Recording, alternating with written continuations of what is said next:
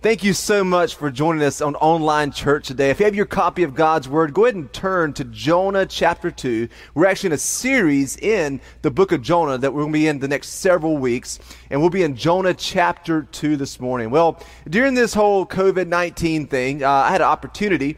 Uh, to watch something called The Last Dance. They went ahead and, and, and pushed that out there uh, because of the coronavirus, people being at home and things of that nature.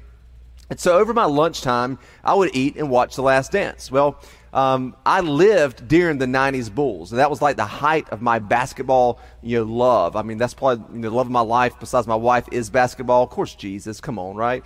Um, but I really, really, really love and loved basketball, uh, pro and college. Well, um, I, so I journeyed with the Bulls and I watched them. And all I got to see was the games. I didn't get a lot to see a lot of behind the scenes. But on the last dance, if you haven't seen that yet, what was so amazing was you got to see behind the scenes of Michael Jordan and what what made him great. See, Michael Jordan, they said, and, and his teammates and even opponents said, he was so intense at practice. Like practice mattered to him as much as a game did. It wasn't one day it mattered and one day it didn't. He was intense. As a matter of fact, when he went to baseball and he came back to basketball, they said, some of the guys said they had never seen a guy work out as hard as he did. He would work out hours on end. He was filming Space Jam. And then at night, here's what he did. This is amazing. He would actually fly other star players in to play basketball, to play pickup games. And here's what he did during pickup games. He practiced all day.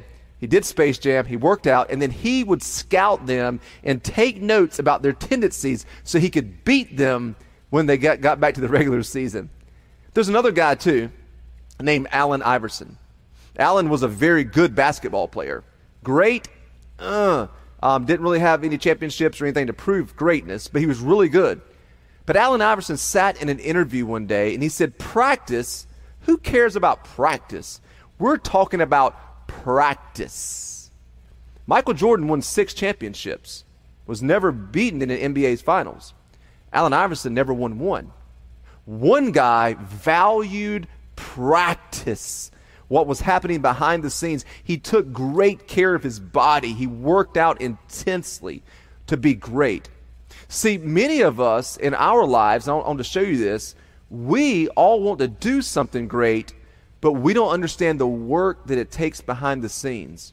And when it comes to our spiritual lives, I want to talk to you today about something that hap- has to happen to all of us behind the scenes if we will see something great happen through us for God.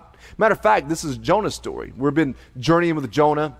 Last week we were uh, with him and we realized he drifted from God. He was sailing uh, to Tarshish and God intervened and he was ended up in the in the belly of a fish, not a whale, but a fish.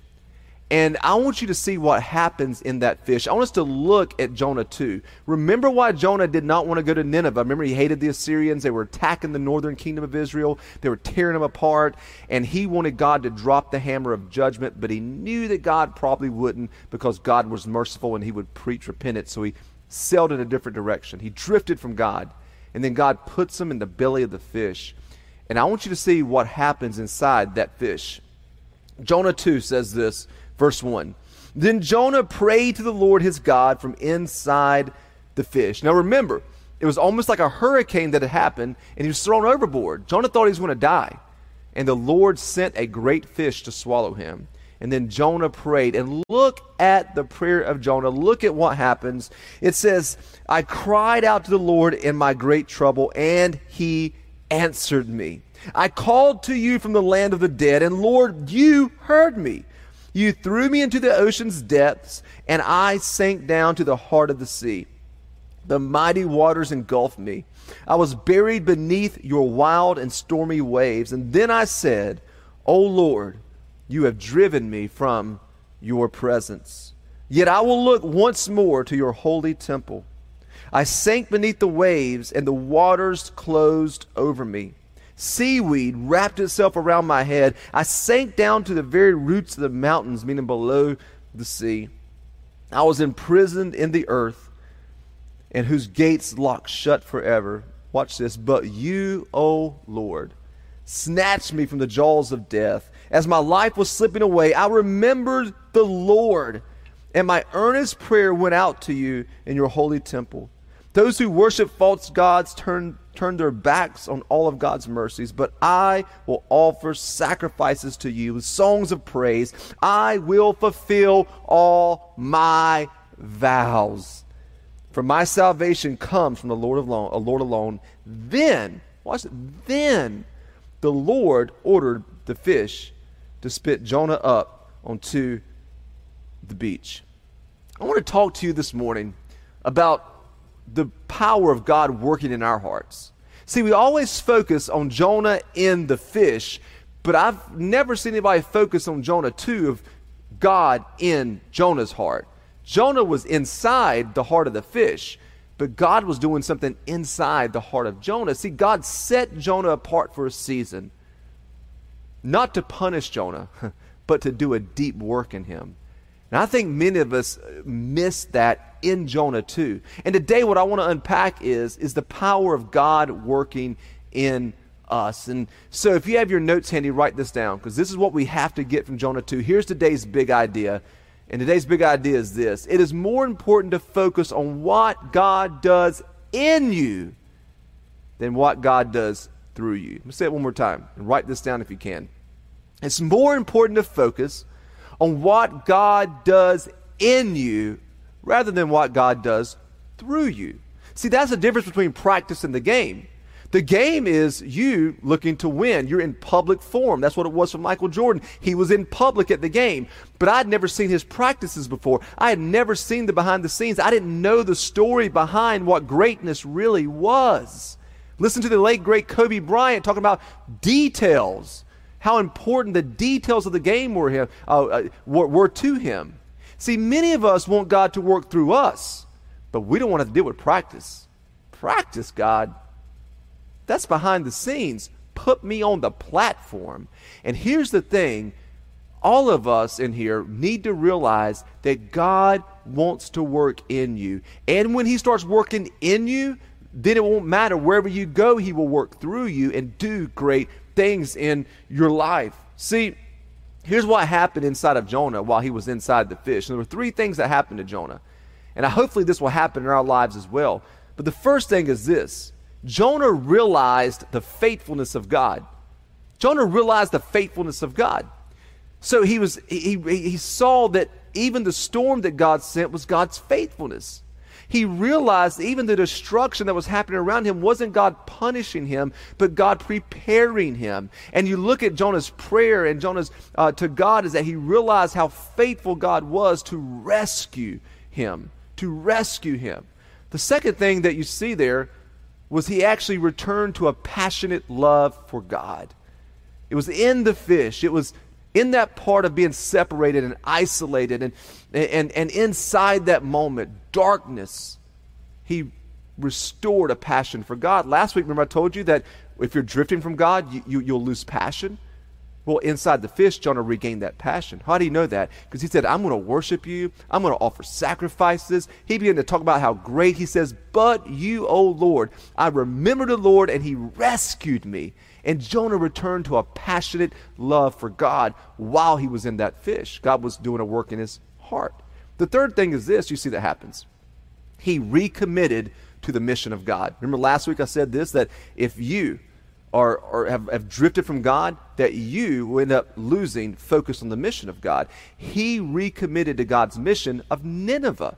And many of us have lost the focus of our mission of Nineveh. And what Jonah did inside that fish was he recommitted. He said, Lord, I will fulfill all my vows. Then what happened? Then, then the fish spit him out on the beach.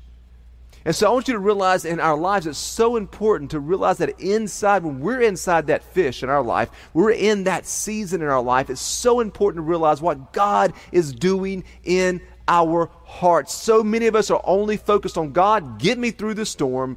God, get me out of this fish. But we never pause and say, God, you're doing something deep in my heart.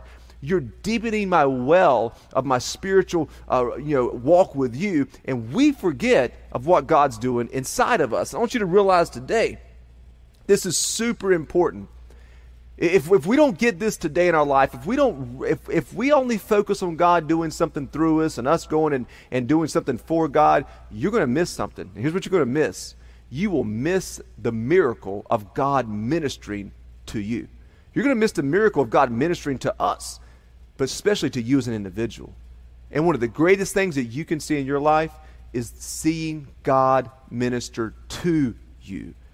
Not just God ministering through you. And that can mean anything parenting, that can mean your job, your vocation, whatever that is for you. That can mean serving in the local church, that can mean sharing your faith. All those things are important. But your doing flows out of your being. See, you're a human being, not a human doing. And many of us miss the main focus first. The first thing we have to do is allow God to minister to us. When you look throughout Scripture, this happened throughout Scripture. Remember, Elijah was so depressed, he outran a chariot. Like God gave him supernatural strength to outrun a chariot, like Terminator outrunning cars. And Elijah gets to a point, he's depleted emotionally. He's, he's just worn out. The adrenaline's worn off, the anointing's worn off, and he says, God, kill me. You know what God did? God didn't zap him with supernatural strength again. God ministered to him. He had Elijah to slow down, to sit down, and angels brought him cornbread. Like, I love me. So you ain't getting my cornbread. Some of y'all just got that, right? they ministered to him, and he took naps, and God did something inside of Elijah, which propelled him to go do more ministry. But he was worn out. He needed to experience the miracle of God ministering to him and it took him crashing for that to happen. If you want to look at other examples, think about Jesus.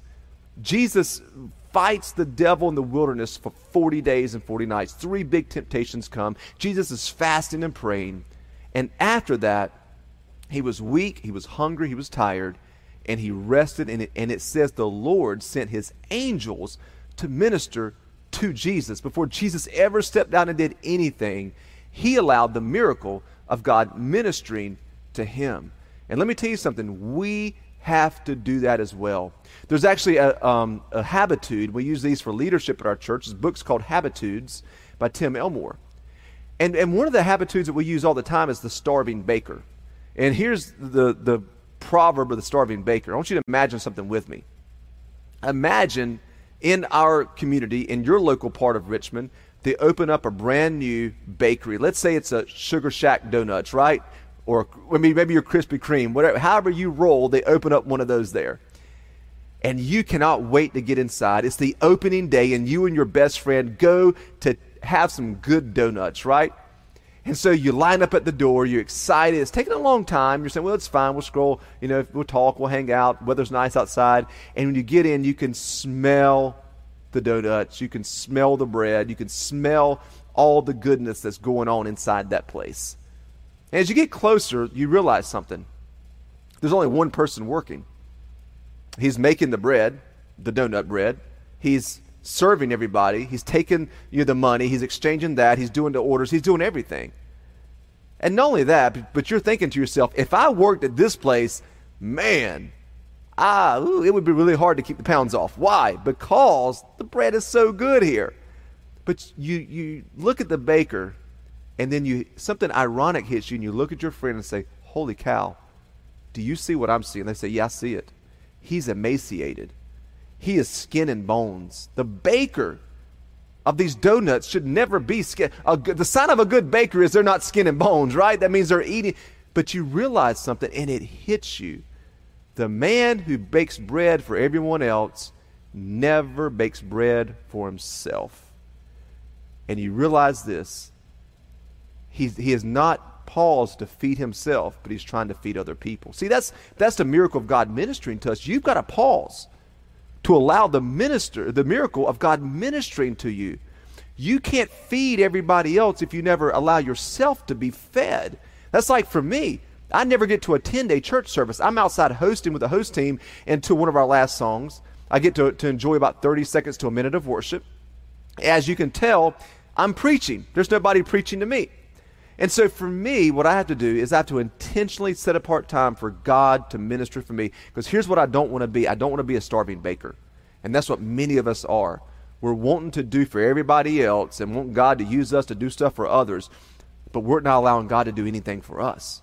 And we have to fight the urge to become the starving baker in our life. I want you to fight that urge. I want you to experience the miracle of God ministering to you in your life. And here's what we have to do we have to become a person that values personal transformation. We've got to become uh, people that value personal transformation. That's what it's all about. That's what the of God ministering to you is about. God ministering to you is not about you getting fed, it's about you being transformed. And I believe too many of us just attend church. We just read our Bible for a checklist, or we pray because that's what a good little Christian does. But I want you to change your scorecard, as we say many times. You're not just looking to read the Bible. You're not looking just to get through the Bible. You want the Bible to get through you.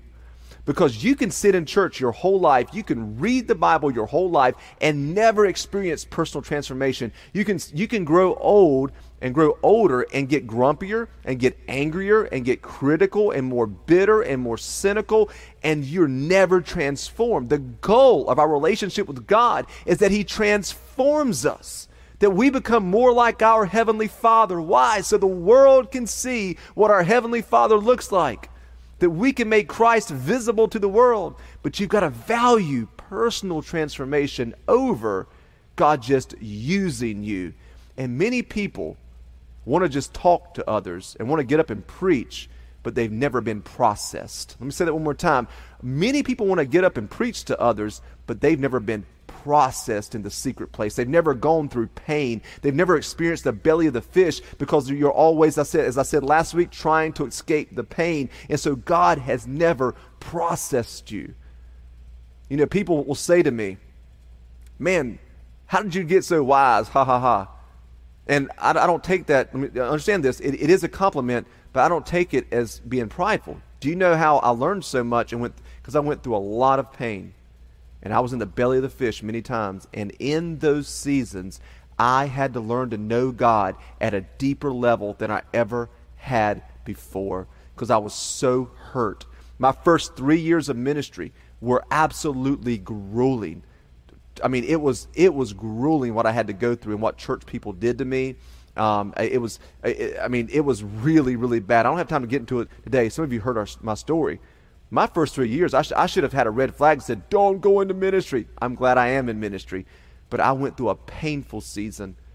And I had to pause and say, God, what are you doing in me? Matter of fact, I went to uh, this prayer chapel at Emmanuel, Nash Prayer Chapel. And I would, when I was at college, I took time to go to that prayer chapel, and I was determined that I wanted to make sure I prayed as much as I preached each week to pray as much as I did worship services each week for youth. And so I'd go to that prayer chapel. Can I tell you? That was some of the most transforming times of my life. I wanted God to do something in me instead of God just doing something through me. Like the classes that I took, when I took that class, I wanted God to transform me through that class, not just get through the class. And so here's what you have to do Man, value transformation. When you pick up the scripture, say, God, transform my heart. God, transform me from an angry, bitter, cynical person. Transform me from someone who only cares about myself and what I want to someone who cares about what you want. Because in the belly of the fish, Jonah had something happen in his heart, and we have to have the same thing happen as well. And so here's some ways that we see this uh, come to pass in our life. How do we do this? How do we value personal transformation? How do we see transformation? The first thing is this slow down. You got to slow down. Like the, the, the, thing that God did for Jonah was he was sailing to Tarshish. You know what happened? God made him slow down. He put him in a fish. He couldn't do anything. He was stuck there. And it is in that time that God began to speak to his heart you need to get somewhere, you need to slow down and read the scriptures and ask God to speak to your heart. Intentional margin is so key. One of the things that great people do and great leaders do is they build margin in their schedule. They don't book their whole day up, they have margin to know God and to grow with God. Uh, the second thing that you and I have to do is this value input over output. Right? Value input over output. So, like, what's going to make you in your life is not what you can do for others, it's what you do for yourself. Like everything I do here at Thrive is all a product of what happens when I'm not on stage, when I'm not in staff meetings, and I'm not around staff. Matter of fact, you will develop a moral authority with people when you live what you preach. People know that. There's a there's an authority that God gives you in a good way. People can sense it on you. Um, I have watched people preach sermons and I can tell you they're full of whatever. And then I watch somebody else preach it, and I know that God has done that work in their heart. It's real. And I said, Man, I want God to do the same because that person has touched heaven, and I want to touch heaven like them. I want to be, pro- but you got to value input. So for me, um, before I had my son, I read a lot of books. I'd read sometimes one to two books a week. Well, how do you do that? You got to read fast. When I took my master's program, we had to read five books and do five year long reports within three weeks. You didn't have time to sit around and slowly read a book and highlight and just go through it. You had to pump it out and just do, do, do, go, go, go. And, and what happened though, I was inputting so much in my life so fast. And that was a great thing because then I had better output. So when I stood before people, I actually had something to say. You get people want to stand up to preach and they have nothing to say. Like God's, they've, ne- they've never been through the crucible, right? They've never done the work behind the scenes. I have this saying that has kept me uh, fresh. In order to create, you've got to consume. Let's say it one more time. In order to create, you've got to consume. So, what do I do now? I don't have a lot of time to read books anymore, but I do have time for podcasts. I drive probably an hour or more a day uh, in my route back and forth. And so, what do I do? I leverage that time to listen. I'm listening to leadership material. I'm listening on how to get better as a pastor and a leader. I'm listening to sermons. As a matter, a matter of fact, we have this saying among the staff for the guys who push mow their lawn. I call it, you're going to grow while you mow. And I always listen to podcasts while I mow because as I'm cutting that grass, I'm sharpening my blade at the same time of my heart. And I'm always learning something. I'm always growing. So I always listen to one sermon and one piece of leadership material every week. Because if I'm going to be a great leader, if I'm going to do what God's called me to do, I can't just want to stand on stage and preach to you. I got to let God speak to me. And the final thing we're going to do is this. Here's what you have to do embrace the process over the end result. Many of us just want to get through it. I just want to get to the end of this thing when God wants to do something in you and through you. God wants to speak to your heart, God wants to shape your heart. You must embrace the process of the pain that you're facing because God's trying to speak to you in it. Um, for me, I, I told you before that one of the ways God ministered to me was through counseling. I went through a very terrible time in my life, and, and I have ministry coaches and I have other, but I went saw a counselor for extended time. And the reason is, is because I was going through so much pain. I felt like I was in the belly of the fish. But can I tell you today that I'm able to help people, especially through messages and through uh, content that I produce, because I can say this God did a deep work in my heart when I was going through that season. Some of you, as we said last week, want to escape it instead of embrace it. And it's doing you more harm than good.